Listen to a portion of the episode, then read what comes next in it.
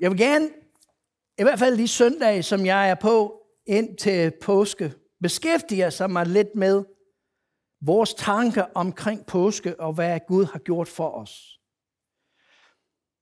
Guds idé, det var, at da han skabte os mennesker, at vi skulle have fællesskab sammen med ham, og at vi skulle kunne leve et velsignet liv. Sagen er, at når vi begynder at tænke på, hvad et velsignet liv er, så begynder vi så mange gange i vores tid at definere det med penge. Jeg er velsignet, hvis jeg har mange penge. Ikke? Men det har ikke noget med velsignelse at gøre. Det har med penge at gøre.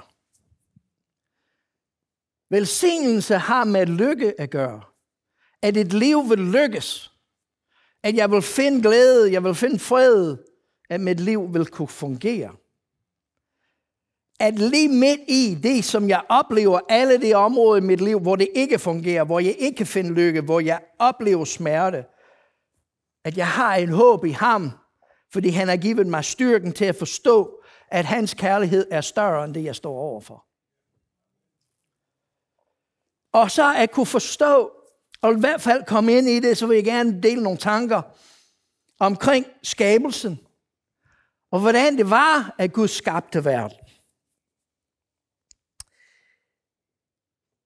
Vi læser om det i første Mosebog, første kapitel. Og når vi læser om det, det første vi læser om, det er, at der var kaos, der var mørke. Og der er en moderne øh, kunstværk, rent faktisk det fleste af dem, der beskæftiger sig med det i vores tid, vil male noget, som er lidt uforståeligt. En helt moderne billede som det der, som skulle repræsentere Guds skaberværk. At det var mørke. Det var forvirring. Det er vores menneskers oversættelse af de første ord i Toraen. Men det så spørgsmålet er, er det virkelig det, som var ment med Toraen? Fordi der er en anden forståelse af det. En forståelse, som vi ikke har med i vores tradition, men som er med i Israels tradition, som jeg synes giver meget mere mening. Fordi det, der står, det er, at Gud i begyndelsen vil gøre, at vi, som var målet med skabelsen her på jorden, kunne se og forstå, hvem han var. Så det, der var mørket, det var oversat som mørket, rent faktisk kan blive oversat som hemmeligheder, eller det, der er skjult. Det, som, det, som vi ikke kan se, løfterne, alt det, som vi gerne vil kunne se, i det øjeblik, Gud skabte, så åbenbart han sig for hele universet, og også for mig. At ind i det, som jeg oplever, så kan jeg opleve, at som Paulus skriver om, at så kan vi forstå Guds himmelighed. At hans kærlighed er for os og til os alle sammen. At Guds ønske var, at alt det, som var ham, som var hemmelighed, som var skjult, som vi ikke kunne se, så lige pludselig skulle bryde frem i alle farver, i alle retninger, og at vi kunne forstå, at vi var skabt af ham. Vi kender jo beretning, at det første Gud gør, det er, at han skaber lys. Og så er det næste, han gør, han skaber rammer. Den tredje, han gør, han skaber livsmønstre. Den fjerde, han gør, han skaber orden. Og det femte, han gør, den femte dag, det er der, hvor han rent faktisk skaber velsignelse. Det er der, hvor Gud taler om at blive frugtbar og talrig. Han siger det så over alle levende væsener på jorden, og han siger det også til os mennesker. Bliv frugtbar og talrig. Forstået på en anden måde, man kan også se, at leve det liv, som er et velsignet liv. Det er det, han gerne vil. Problemet er, at vi ved, at synd kom ind, udlagde det hele, og det hele gik i stykker. Og det er der, hvor det kan hjælpe os med at forstå, ved at kigge på en maleri, som kommer fra Tyskland. Vi ved ikke, hvem der har malet det, hvem der har lavet det, men den er fra elleve halvfjerds. Så det er et par dage siden. Og det er så tysk, tyske værd, ikke? Fordi Orden Museum, den er bare... Det er sådan, det er. Men det, det er en, en tegning, der er med i en, en bibel. Det viser jo, hvad Johannes taler til os om, omkring skabelsen. At da Gud skabte, der er det eksploderet med hans kraft. Det var Jesus Kristus. Og fra Jesus Kristus, så begyndte han at skabe de forskellige ting. Og så kan vi se rundt om de forskellige ting, han, han skaber. Og en af de ting, som er lidt interessant, og det skal jeg ikke tale om i dag, men jeg håber, jeg kan nå at komme tilbage til det, det er den anden dag. Det er der, hvor vi læser om hvælvingen, at Gud han skabte det. Og hvad betyder det? Og det er en rigtig svær ord at oversætte fra hebraisk til, til et andet sprog. Fordi det, det betyder jo, det er, at det rent faktisk er et bær. Ligesom Jesus på nadveren den aften tog et bær og sagde, dette, dette er mig. Fordi du skal forstå, at det var der, hvor, hvor Gud han, han adskilte jorden, landet fra havet. Han adskilte dem. Og så tænk på det fra deres synsvinkel. Det kunne godt se jorden. Det kunne godt se, hvordan tingene voksede. Men så havde du så det der vand. Og hvorfor forsvandt vand ikke? Hvis jeg tager vandet her og går ud og hælder det ud, så forsvinder det. Men så lige pludselig, så kunne de se, jamen vi kan se ned i Genesaretsøen. Vi kan se til bunden. Og vi kan se, der er også jord. Så det må være anderledes. Fordi det er noget, der kan holde på vandet, og vandet ikke forsvinder. Og så deres tanke var, at Gud han skabte et bær. Det kunne bære det, det kunne indeholde det, det kunne rumme det. Og det vand var et tegn på hans ånd, hans velsignelse. Det tredje, han gør, det er, at han skaber livsmønstre. Det er der, hvor han skaber, og han siger, at jorden skal være grønt. Der skal være planter, og der skal være træer. Den fjerde, så er det i orden. Gud, han, han skaber solen og månen og stjernen. Og det kan være lidt forvirrende, når man læser det, ikke? Fordi man siger, okay Gud, du er skabt på den fjerde dag, så skaber du solen, månen og stjernerne. Men den første dag, det første du gjorde, det var at skabe lyset. Hvad hænger det sammen? Det giver ikke mening, Gud. Det giver ikke mening. Jo, det gør. Fordi det Gud gjorde på den fjerde dag, var, at han, skab, han skabte orden. Han skabte sæsonerne. Han gjorde det muligt for os mennesker at leve. Fordi uden solen, uden månen, uden sæsoner, uden tid, uden alt det, så eksisterer vi ikke. Og det var på den fjerde dag, at vi som mennesker, rammerne bliver dannet, så at vi kunne rent faktisk leve. Og så den femte dag, det var der, hvor alle levende væsener blev skabt. Der skulle være fiske i havet, der skulle være fugle i luften, der skulle være dyr på landet, og det skulle være frugtbare og talrige. Og den sjette dag, så blev menneskerne skabt. Og det er der, hvor han siger, at vi skal også blive frugtbare og talrige. At vi skal leve et liv i velsignelse. At vi skal forstå at vandre i livet med Jesus Kristus. At når vi vandrer med ham, så vandrer vi under en åben himmel. At himlen er åben for os. Vi sang i en af sangene i dag, at med hans godhed, med hans kærlighed, så er der ingen grænser. Det er det, det betyder, at jeg går under en åben himmel. At Gud, han har åbnet op og åbenbart sig for mig. Og det er det, som kommer til at betyde så meget for mig. Vi læser også i Johannes, det første kapitel. Vi læser om Johannes' gengivelse af skabelsens beretning. Og så han går videre, og han begynder at forklare, hvordan det var, at Jesus han kaldte. sine disciple, og i første Johannes, den første kapitel, og vers syvogfyrre til enoghalvtreds, så læser vi om, at Jesus, han kalder Nathanael. Og Jesus så Nathanael komme hen imod sig og sagde til ham, se, der er sandelig en israelit, som er uden svig. Nathanael, han spurgte ham, hvorfor kender du mig fra? Og Jesus svarede ham, jeg så dig, før Philip kaldte på dig, mens du var under figentræet. Nathanael udbød, Rabbi, du er Guds søn, du er Israels konge.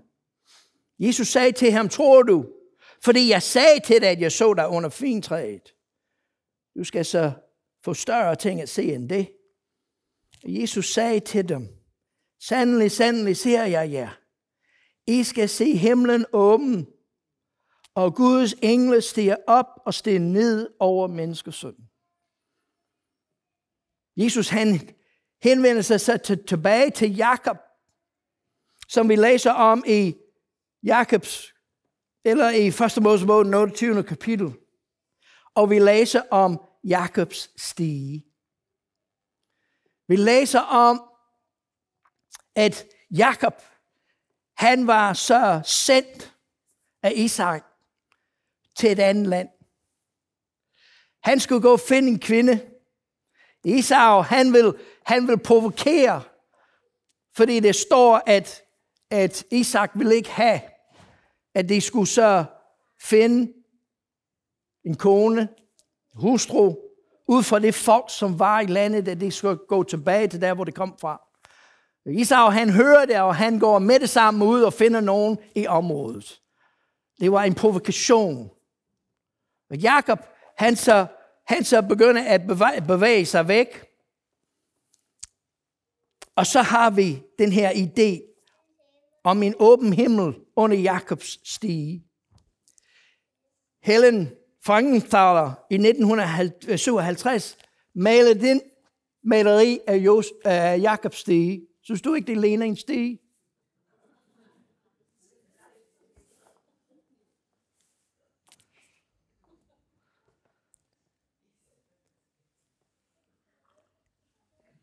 Hun rent faktisk, hun maler ud fra, hvad hun forstod Jakobs situation var.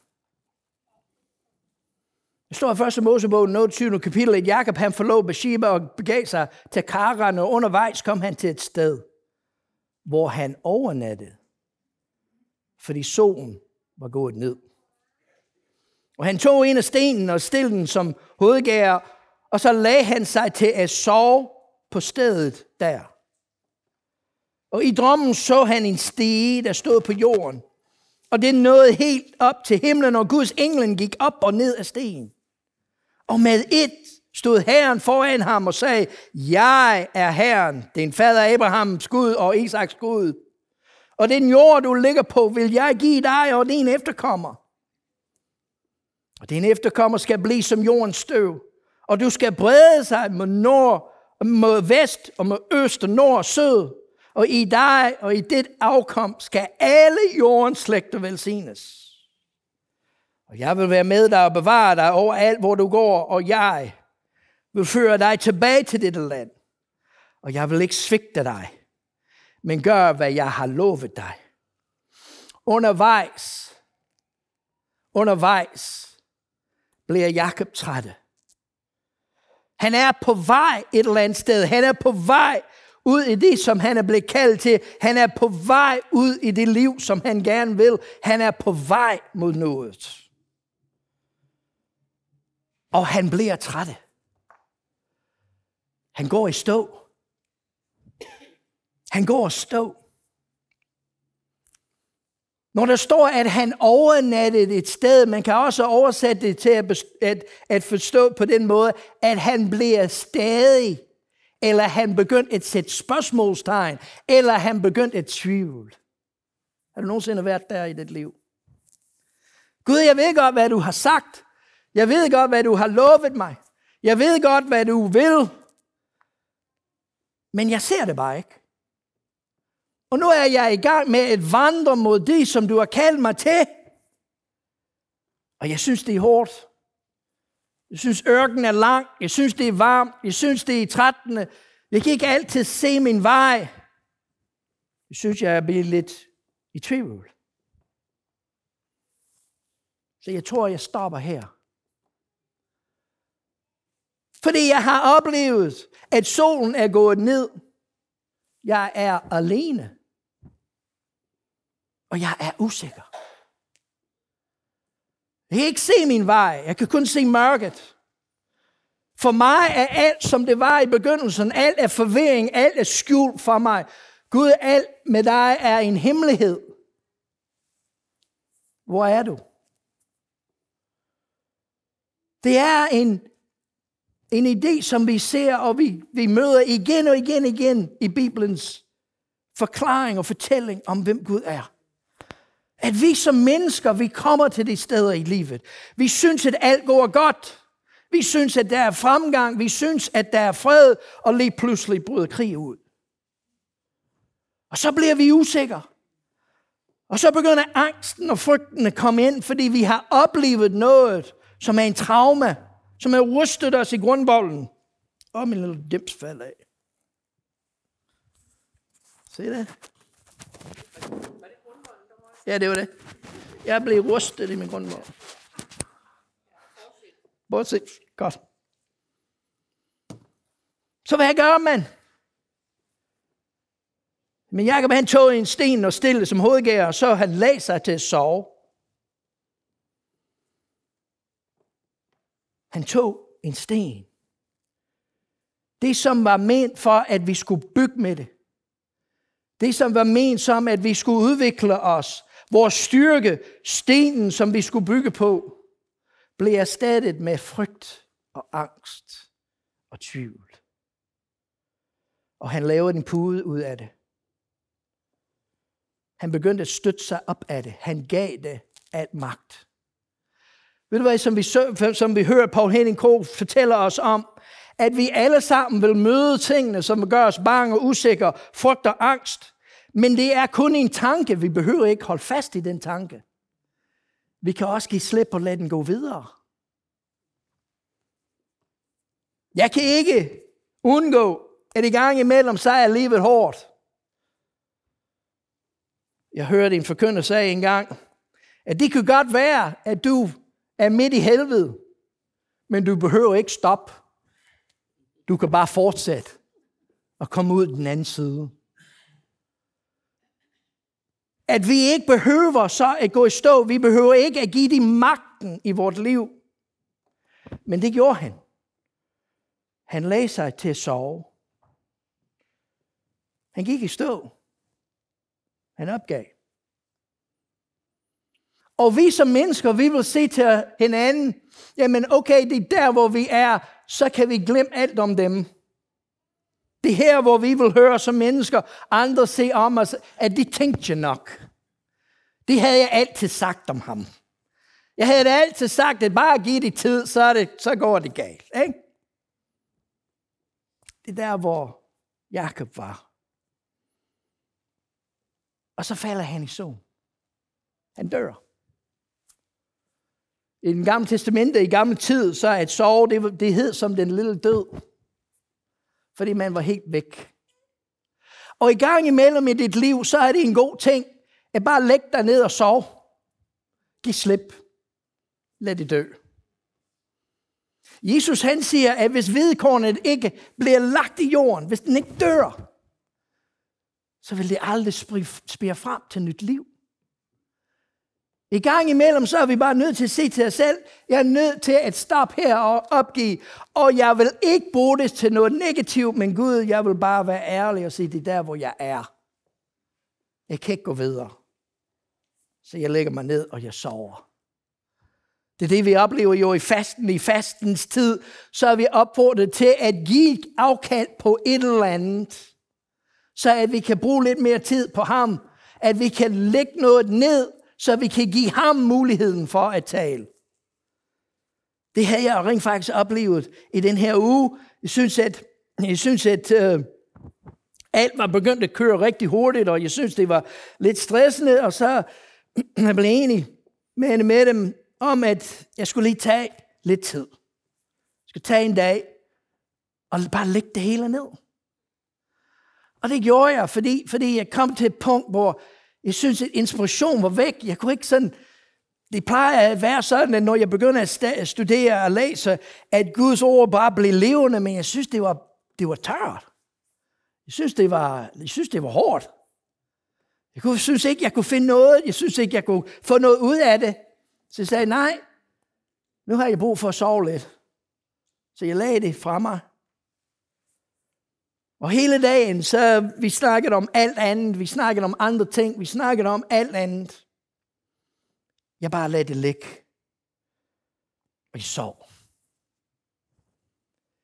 Og det er der, hvor Gud han ikke glemmer os. Det er lige der, hvor han ser ned på os, som den mægtige Gud han er. Og gør noget fantastisk i vort liv. Fordi på et tidspunkt, så kunne jeg bare mærke, at det hele lettede. Og så kom inspirationen igen. Og så begynder man at tænke, og man begynder at få idéer, og man begynder at opleve, at Guds ord er levende igen. Og Jakob, det var der, hvor han var. Og han faldt i søvn, og han begyndte at drømme. I atten hundrede og seks, William Blake, han tegnede og malede en maleri omkring Jakobs stige, som er min favorit. Fordi den viser så fantastisk de forskellige ting, der sker. Fordi i drømmen så han en stige. Han fik en åbenbaring. Er det ikke interessant at tænke, at i døden, i mørket, i forvirringen, det er der, hvor Guds åbenbaring kommer til os. Det er ikke der, hvor jeg er på toppen. Det er ikke der, hvor jeg synes, jeg er stærk, men det er der, hvor jeg mister magten, hvor jeg har ingen styrke. Hvor jeg har brug for Jesus Kristus, der kan give mig styrken, så jeg kan fatte noget. Det er som om, at vi som mennesker er nødt til at komme til et sted, hvor vi ikke kan længere. Og der finder vi Gud, og Gud siger, jeg har ventet på dig. Nu er du endelig kommet dertil, hvor du ikke kan mere. Fordi når du kommer til det punkt, hvor du ikke kan mere, så er det der, hvor Gud han træder ind og viser, hvem han er. Han begynder at åbenbare sig. Han begynder at vise, hvem han er. Og Guds englene gik op og ned, og Gud, her er Gud Elohim, det er Gud, den dommer, som har dømt os til liv og liv i overflod. Han begynder at sende englene ned til os. Budbringer, der kommer med sandheden. Jeg synes, det er så fantastisk at se, se på det, fordi hvis du lægger mærke til det, specielt hernede i enden, så kan du se, hvad englene på vej ned har. Det har et bager med vin i, og det har brød.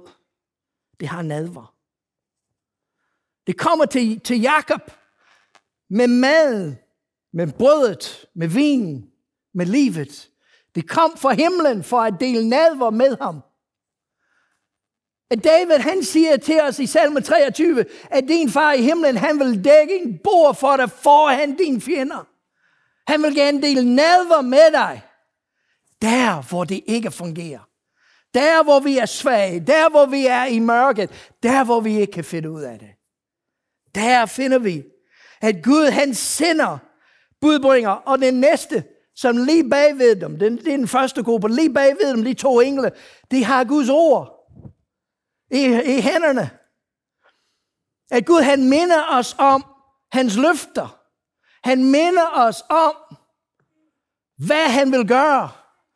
Men kan du se, hvad englene har, der er på vej op? Kan du se det? Det er det, der synes er så fantastisk med hans maleri.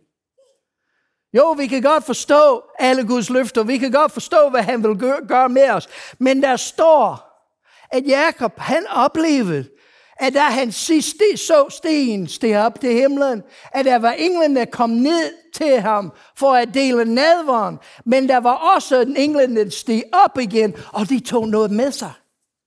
Kan du se, hvad det er? Hvis du lægger mærke til det, i midten i billedet, så er det børn. Det har børn i hånden. Hvad tror du, det repræsenterer? Det er Jakobs fortid. Det er hans barndom. Det er alle ting, han kæmper med. Det er alle ting, som fortæller ham, at han ikke er god nok. At han ikke kan finde vejen. Det er alle hans oplevelser, alle hans traumer, som han har oplevet, der er ført til, at han har angst, at han har tvivl. Som Paul Henning fortæller os om forleden søndag, at når vi oplever de ting, det er på grund af et trauma, at vi har oplevet noget, der har rystet os. Vi har oplevet noget, der har, der har virkelig lavet om på, hvad vi troede var sandt. Jakob, han var ikke anderledes, end vi er. Han havde også tingene, han skulle kæmpe med. Han havde også spørgsmål, som han skulle så få svar på. Og der skød Gud igennem. Og lavede om på det hele. Og så ved du hvad? Jeg vil gerne komme til dig. Og jeg vil gerne dele nadver. Jeg sender mine englene ned til dig. Og det kommer med liv. Kan du se, Jesus? Jeg tager bæret. Det, som bærer hele himlen. Jeg er den. Jeg er den nye pagt. Jeg er den, som giver det, jeg har til dig. Jeg er livets brød. Jeg er styrken, det vil gøre dig stærk nok, så du kan fatte, hvor stor Guds kærlighed er. Jeg er nadver. Jeg vil komme til dig. Jeg vil komme til dig med sandheden. Men det, der er mere fantastisk, synes jeg, at når Gud kommer og deler nadver med os, at han forvandler os ved, at han tager alt det, som plager os, med ham i himlen igen. Han tilgiver. Det barn, som bliver udsat for et eller andet, som det ikke kan forstå, som det kan godt nok blive tvunget til at leve med konsekvensen, det tager Jesus og siger, ved du hvad, jeg tager det med i himlen med mig. Der, hvor der er lægedom. Der, hvor tingene bliver gjort helt igen. Jeg vil gøre det for dig. Hvordan gør vi det? Hvordan oplever vi det? Og det er det, jeg tror, jeg, Johannes han er i gang med at prøve at vise os i den første kapitel af Johannes' evangeliet. Når vi læser om Nathanael og hans kald. James Tissot, han, han malede i atten fireoghalvfems maleri om, at Nathanael, han sidder jo under fintræet.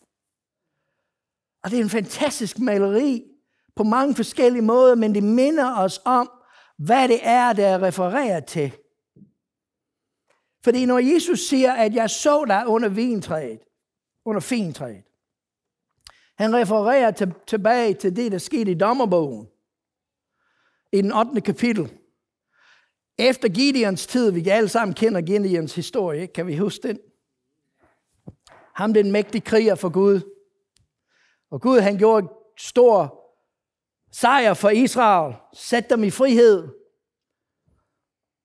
Og så hans barnebarn, han hed Amalek. Han skulle blive gjort til kongen. Eller rettere sagt, han ville gerne tage magten. Og det var sådan, at han gik til sin mors familie og overtalte dem til at støtte op om ham, og han tog tilbage og slog alle sine brødre ihjel. Kan du læse om i den ottende kapitel? Han slog dem alle sammen ihjel halvfjerds. Det vil ikke sige, at han havde halvfjerds brødre, men det var halvfjerds, der var i hans slægt. I Gideons efterkommer. Han slog dem ihjel.